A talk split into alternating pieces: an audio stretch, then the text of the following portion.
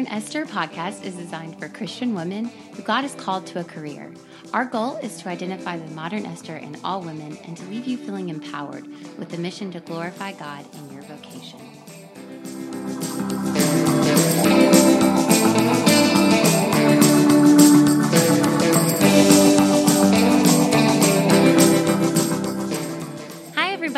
Welcome back to the Modern Esther podcast, a podcast for Christian women. We are starting a new woman of the Bible in two weeks, and I'll reveal who she is at the end of this episode. But I really wanted to do this other breakout episode before we got into that woman. And thank you to all who joined in last week about social media and the influence that it has on your life.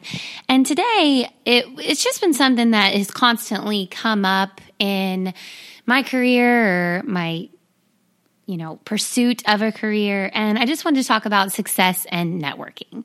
Um, I didn't plan on doing this episode.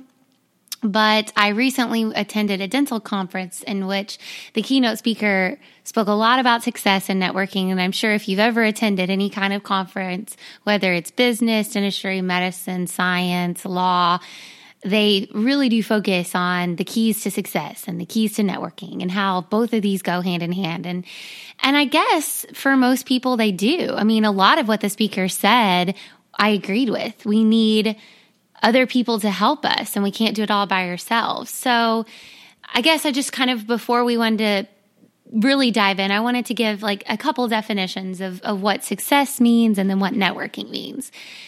Uh, so, success is the accomplishment of an aim or purpose. Uh, networking has been defined as the process of trying to meet new people to be useful in your job as to further your career. So, success is to set a goal in your career. Networking is a tool that you can use to accomplish that goal. Uh, Dale Carnegie wrote a famous book entitled How to Win Friends and Influence People. And I confess I have not read this book. I've heard it quoted many times and patrolled online for many summaries of the content. And in this book, he gives techniques on how to teach people to influence other people and win friends and become liked. Um, and I, I think that there's a lot of good, useful tools in this in this book, for example, he said, be genuinely interested in other people, smile, remember that person's name, be a good listener, actively listen. Um, talk about the other person's interests, make them feel important. And then at the end, he kind of says, and do all of this sincerely. And I laughed because the, even the speaker this past week said, you know, you have to be sincere. But if the goal of networking is to benefit your own career, then how sincere can it really be? One of my best friends called me oh gosh, a couple years ago on her way to a networking event. And she just complained that she didn't want to go.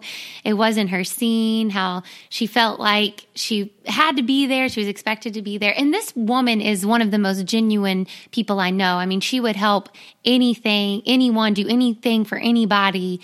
And so it's interesting when there's a time to actually genuinely be interested in other people, why this feels disingenuous to her. I confess I felt the exact same way on many accounts, and we kind of discussed that for a little bit. And it wasn't until a couple years later when one of my mentors asked me, you know, Danielle, how can you be one of the friendliest people I know and hate networking? And it wasn't until they actually asked me this question that I actually was able to be like, oh, this is why I don't like it. And I just responded, well, networking is aimed at talking genuinely and sincerely listening to people that can help you. And he said, yeah, that's exactly the point. And I said, well, what about the people that can't help you? And he said, well, that's just not networking. And I said, and that's just why I don't like it. And it, we laughed. It was a very good conversation, but that's truly it. I mean, without intending to create a divide, our culture has indeed developed a divide in placing so much emphasis on the careers of success that being kind to people that can't help you isn't necessarily beneficial to being successful anymore. So, therefore, the question is raised what is true success? Is it earning a degree? Is it getting published in a famous journal, holding a specific title, belonging to a certain club, being popular, being known, speaking in front of thousands of people? Or is it raising a child in the way that they should go in Christ? Is it giving away all of your money so you can go be a missionary for the Lord? Is it starting a nonprofit that helps hundreds to thousands? And in truth, all of those are forms of success because all of them fulfill the definition of success, which is the accomplishment of an aim or purpose. So, I guess a better question besides what is true success is what is your goal? For some, that might be to be famous. For some, that might be to speak in front of thousands of people, to be a part of that club, to have those journals published. But my favorite goal is one that Paul gave in Philippians 3 13 through 14. He said, Brothers and sisters, I do not consider myself yet to have taken hold of it, but one thing I do know, forgetting what is behind and straining toward what is ahead, I press on toward the goal to win the prize for which God has called me heavenward in Christ Jesus. Heavenward. What does that mean?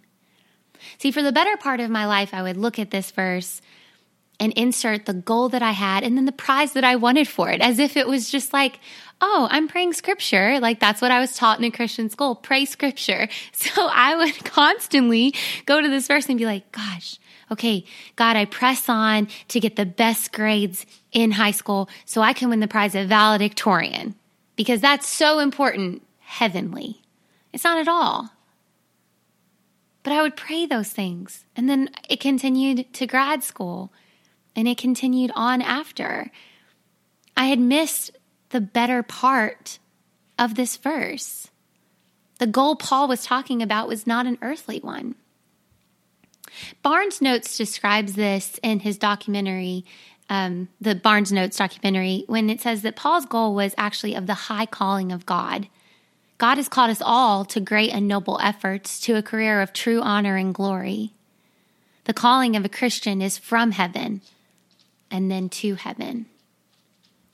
The calling of a Christian is from heaven to heaven. The goal Paul was seeking was to live a life worthy of being God's child, with the whole purpose of heaven in mind. He explains this in Ephesians 4 when he says, As a prisoner for the Lord, then I urge you to live a life worthy of the calling you have received. He says, How can you do this in verse 2 and 3? He says, Be completely humble and gentle. Be patient, bearing with another in love. Make every effort to keep the unity of the Spirit through the bond of peace.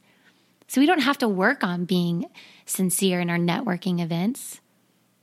We can just humble ourselves before the Lord to love people the way that God does, to show them grace when it's hard, and to seek after Christ and his kingdom first man, and God is showing me so much about grace. And actually, this, when we really start getting into the woman um, in the next series, we're going to talk a lot about grace.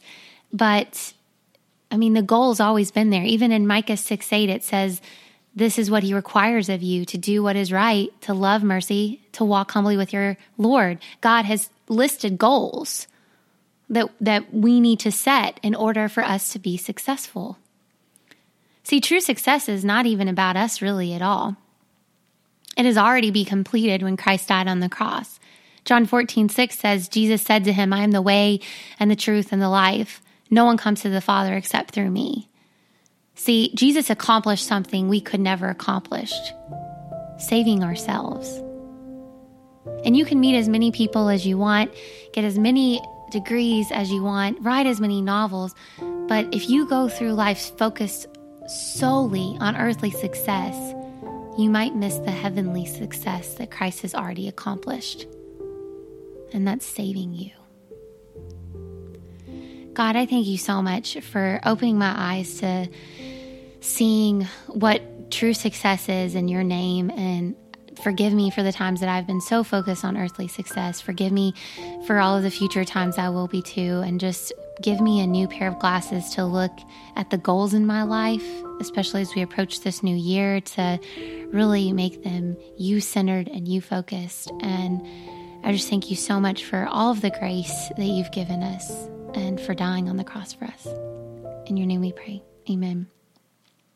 Thank you so much for uh, joining me this um, week for this, you know, this random breakout episode. But I really, I really appreciate it, and there was a lot there that was on my heart, and a lot that God taught me. So I hope that in some way it touched you too. Um, the next woman that we're going to study is Rahab. Um, so she is mentioned in Joshua. And so it's going to be very exciting. There's a lot of resources out there. So, you know, if you want to go ahead and start looking at some of those, go for it. Go ahead, and start reading about her. Um, it's going to be, I think God is going to teach us a lot about grace and, and the purpose that He has, even if you don't see it. So uh, until then, just follow us on iTunes. Um, email us at the Modern Esther podcast at gmail.com. And we, of course, have all of our episodes on the modernesther.com as well. So thank you guys so much and have a wonderful week. God bless.